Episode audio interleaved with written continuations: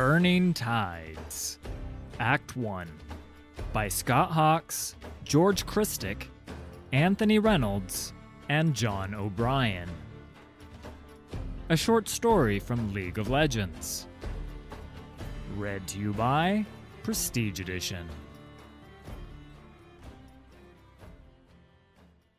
Part 1 The Slaughter Docks, The Job, An Old Friend. The Rat Town Slaughter Docks.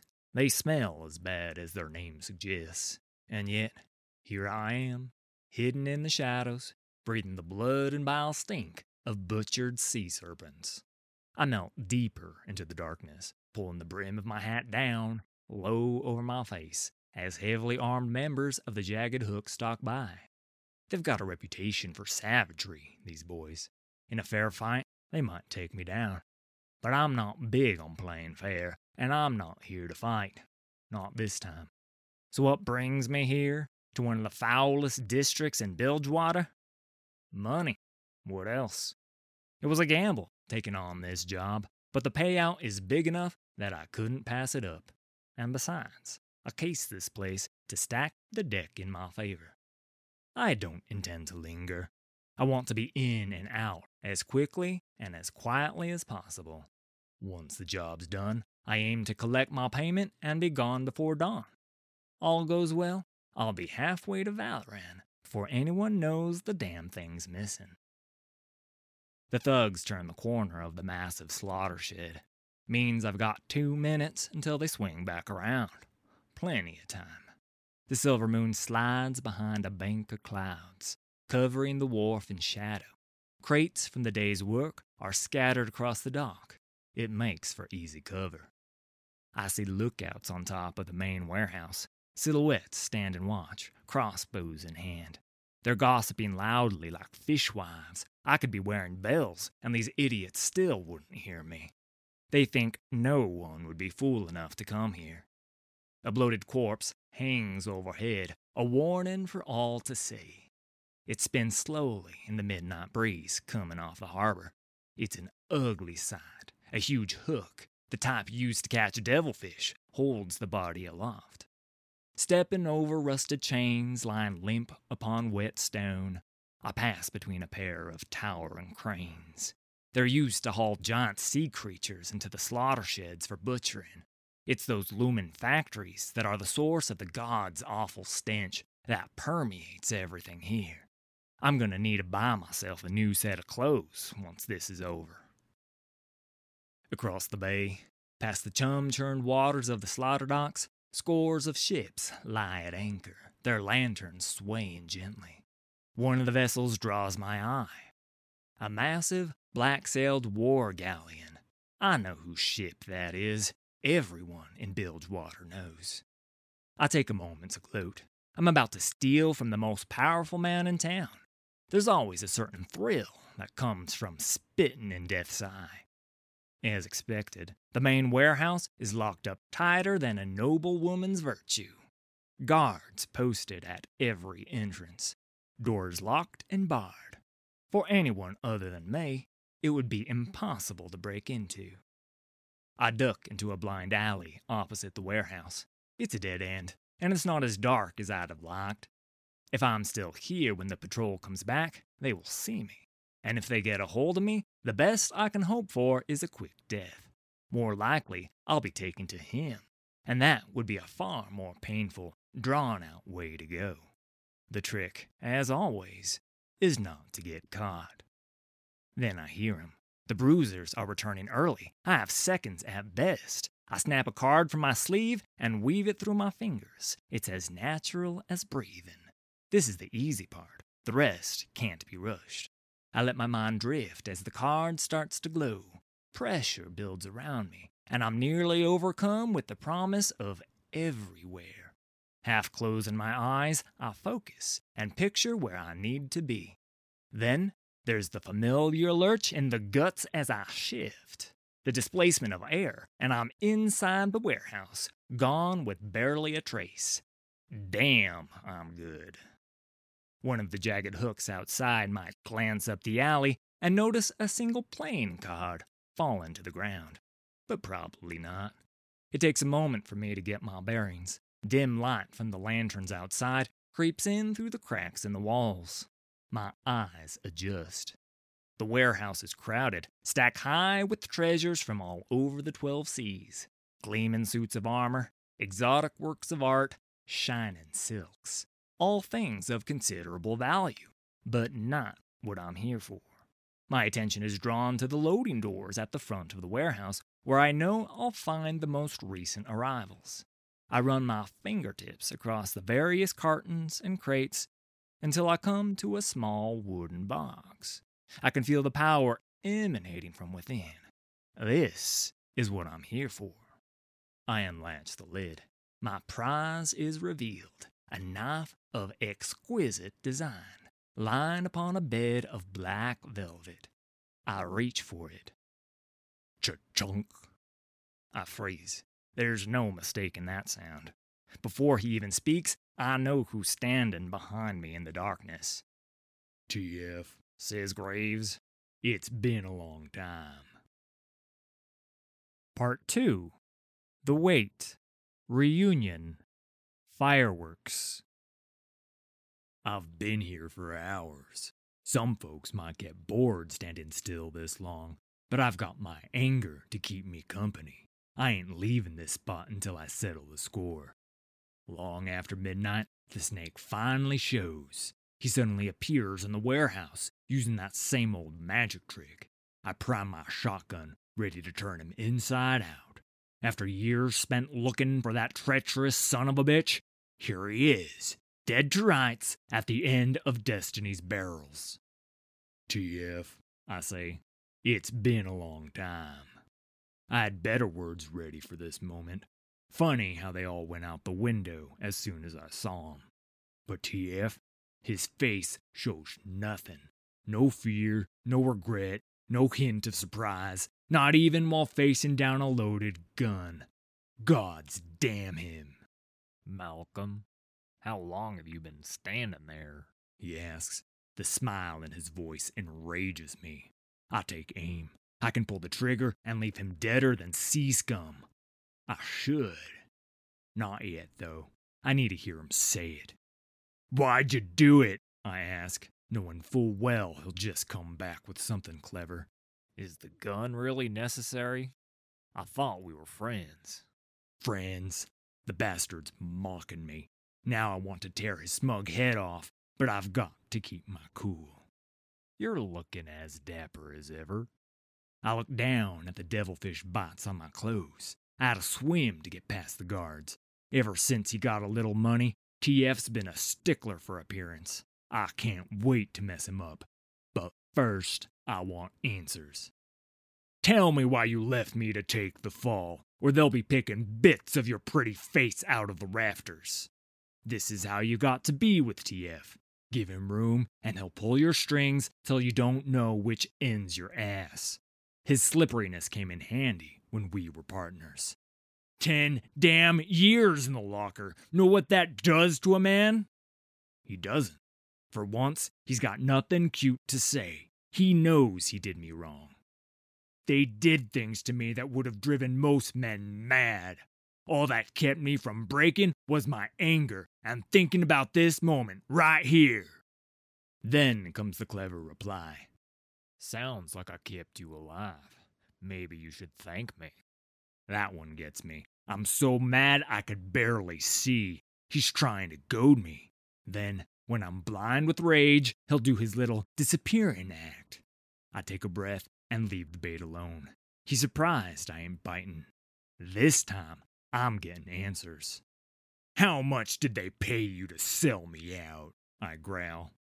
TF stands there, smiling, just trying to buy some time. Malcolm, I'll be happy to have this conversation with you, but this really isn't a good time or place. Almost too late, I notice the card dancing through his fingers. I snap out of it and squeeze the trigger. Blam! His card's gone. Almost took his damn hand off, too. Idiot, he barks. I finally made him lose his cool. You just woke up the whole damned island. You know whose place this is? I don't care. I ready a second shot. I barely see his hands move. Then cards explode all around me. I fire back, not sure if I want him dead or just almost dead. Before I can find him again in the smoke, fury, and splintering wood, a door gets kicked open.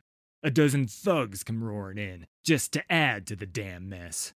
So, do you really want to do this? TF asks, ready to throw another fistful of cards at me. I nod and hold my gun steady on him. It's time to settle up. Part 3 Wild Cards Alarm Sleight of Hand Things get ugly fast. The whole damned warehouse is crawling with jagged hooks, but Malcolm couldn't care less. I'm all he's interested in. I sense Graves' next shot coming and turn away. The boom of his gun is deafening. A box explodes where I'd been a fraction of a second earlier. I do believe my old partner is trying to kill me. Somersaulting over a stack of mammoth ivory, I whip a trio of cards in his direction. Before they hit home, I'm already ducking into cover, looking for an out. I only need a few seconds. He curses loudly, but the cards won't do more than slow him down. He's always been a tough bastard, stubborn too. Never knows when to let things go. You ain't getting away, TF, he growls. Not this time. Yep, that trait's still riding him hard. He's wrong, though, as usual. I'll be taking my leave as soon as possible. There's no use talking to him when he's out for blood. Another blast, and shrapnel ricochets off a priceless suit of Demacian armor, embedding into the walls and floor. I dart left and right, weaving and feinting, sprinting from cover to cover. He sticks with me, roaring his threats and accusations, his shotgun barking in his hands. Graves moves fast for a big man. I'd almost forgotten that. He's not my only problem. The damn fool stirred up a hornet's nest with all his shooting and hollering. The jagged hooks are all over us, but they're smart enough to leave some men barring the main doors. I have to get gone, but I'm not leaving without what I came for. I've led Graves on a merry dance around the warehouse, and I arrive back where we started a moment before he does. There are hooks between me and my prize, and more coming, but there's no time to wait. The card in my hand glows red, and I hurl it dead center of the warehouse doors. The detonation blows them off their hinges and scatters the hooks. I move in. One of them recovers faster than I expect, and he swings at me with a hatchet. I sway around the blow and kick out his knee, hurling another spread of cards at his friends to keep them honest. My path clear, I swipe the ornate dagger I've been hired to steal, hooking it onto my belt. After all this trouble, might as well get paid. The gaping loading doors beckon, but there are too many damned hooks piling in. There's no way out there, so I'll make for the only quiet corner left in this madhouse. A card is dancing in my hand as I prepare to shift, but as I start to drift away, Graves appears, stalking me like a rabid bear. Destiny bucks in his grip, and a jagged hook is shot to tatters. Graves's glare is drawn to the card glowing in my hand. He knows what it means, and swings the smoking barrels of his gun at me. I'm forced to move, interrupting my concentration. Can't run forever, he bellows after me. For once, he's not stupid. He's not giving me the time I need. He's keeping me off my game, and the thought of being taken down by these hooks is starting to weigh on me. Their boss is not known for his mercy. Among the dozen other thoughts rattling around my head is the nagging feeling that I've been set up. I'm thrown an easy job out of nowhere, a big score, just when I need it most, and surprise! There's my old partner standing there waiting for me. Someone a lot smarter than Graves is playing me for a fool. I'm better than this. I'd kick myself for being sloppy, but there's a dock full of goons waiting to save me the trouble. Right now, all that matters is getting the hell away from here. Two blasts from that damn gun of Malcolm's send me scurrying. My back slams against a dusty wooden crate. A crossbow bolt lodges in the rotted wood behind me, just inches from my head. No way out, sunshine, Graves yells. I look around and see fire from the explosion starting to spread to the roof. He may have a point. We've been sold out, Graves, I shout. You'd know all about that, he replies. I try reasoning with him. We work together, we get out of this. I must be desperate. I'd see us both dead before I trust you again, he snarls. I didn't expect anything else. Talking sense to him just makes him angrier, which is exactly what I need. The distraction buys me just enough time to shift outside the warehouse. I can hear Graves roaring inside. No doubt he just rounded on my spot, only to find me gone. A single card on the ground, taunting him. I launch a barrage of cards through the loading doors behind me. It's long past time for subtlety. I feel bad for a moment about leaving Graves in a burning building, but I know it won't kill him. He's too stubborn for that. Besides, a fire on the docks is a serious deal in a port town. It might buy me some time. As I search for the quickest way off the slaughter docks, the sound of an explosion makes me look over my shoulder. Graves appears. Stepping through the hole, he's just blown out the side of the warehouse. He's got murder in his eyes. I tip my hat to him and run. He comes after me, shotgun booming. I have to admire the man's determination. Hopefully, it won't kill me tonight. Part 4 Scrimshaw A Lesson in Strength. A Message.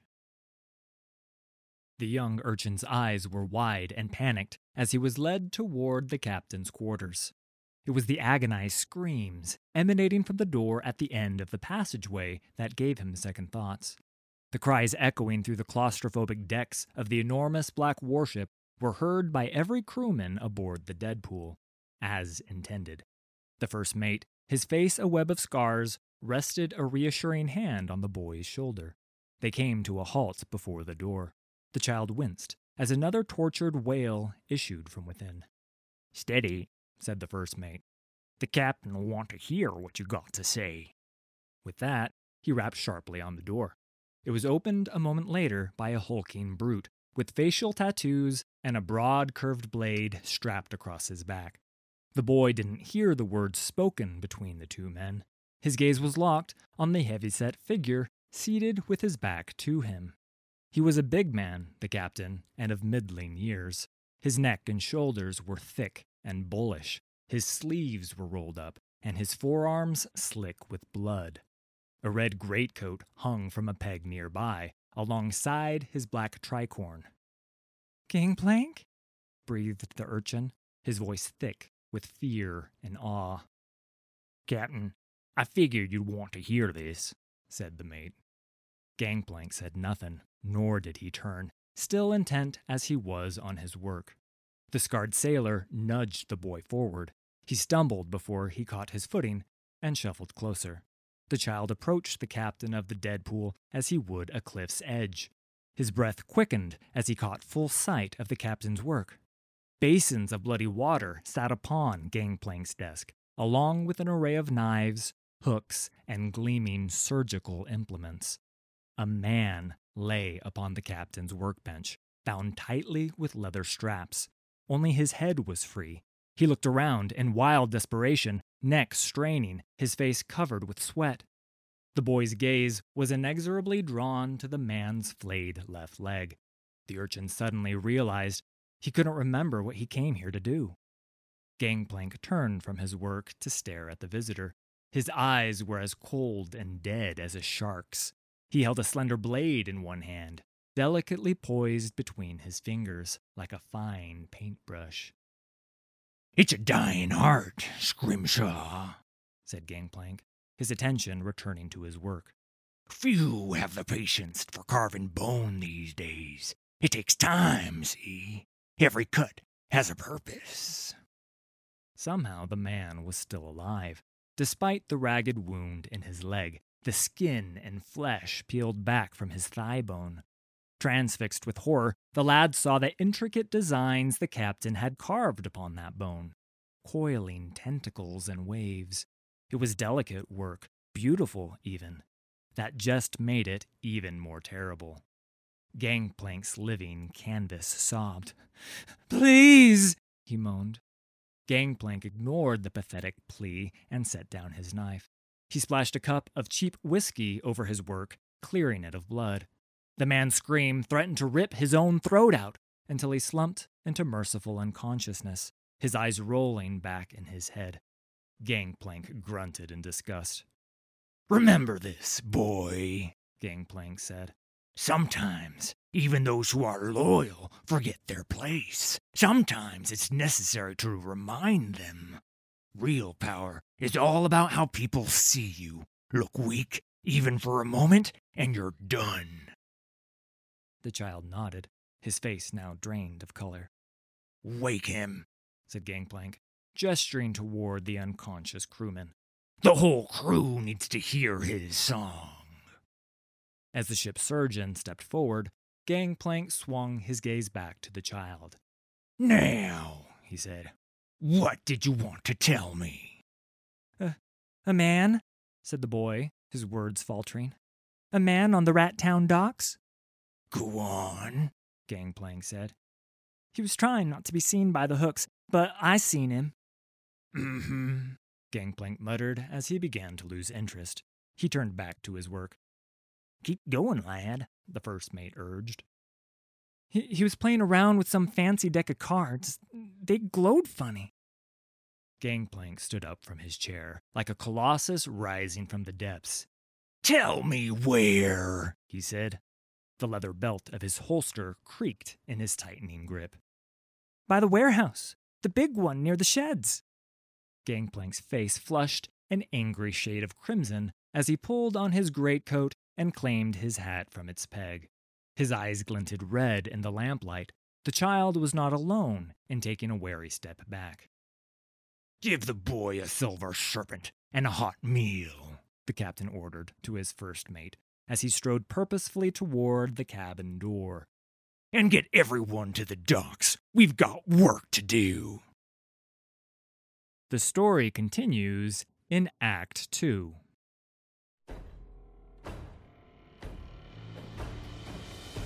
Thanks for listening. All credit for these stories goes to Riot Games and League of Legends. Full details can be found in the video description. If you enjoyed this production, please hit like and subscribe. There's a lot more coming.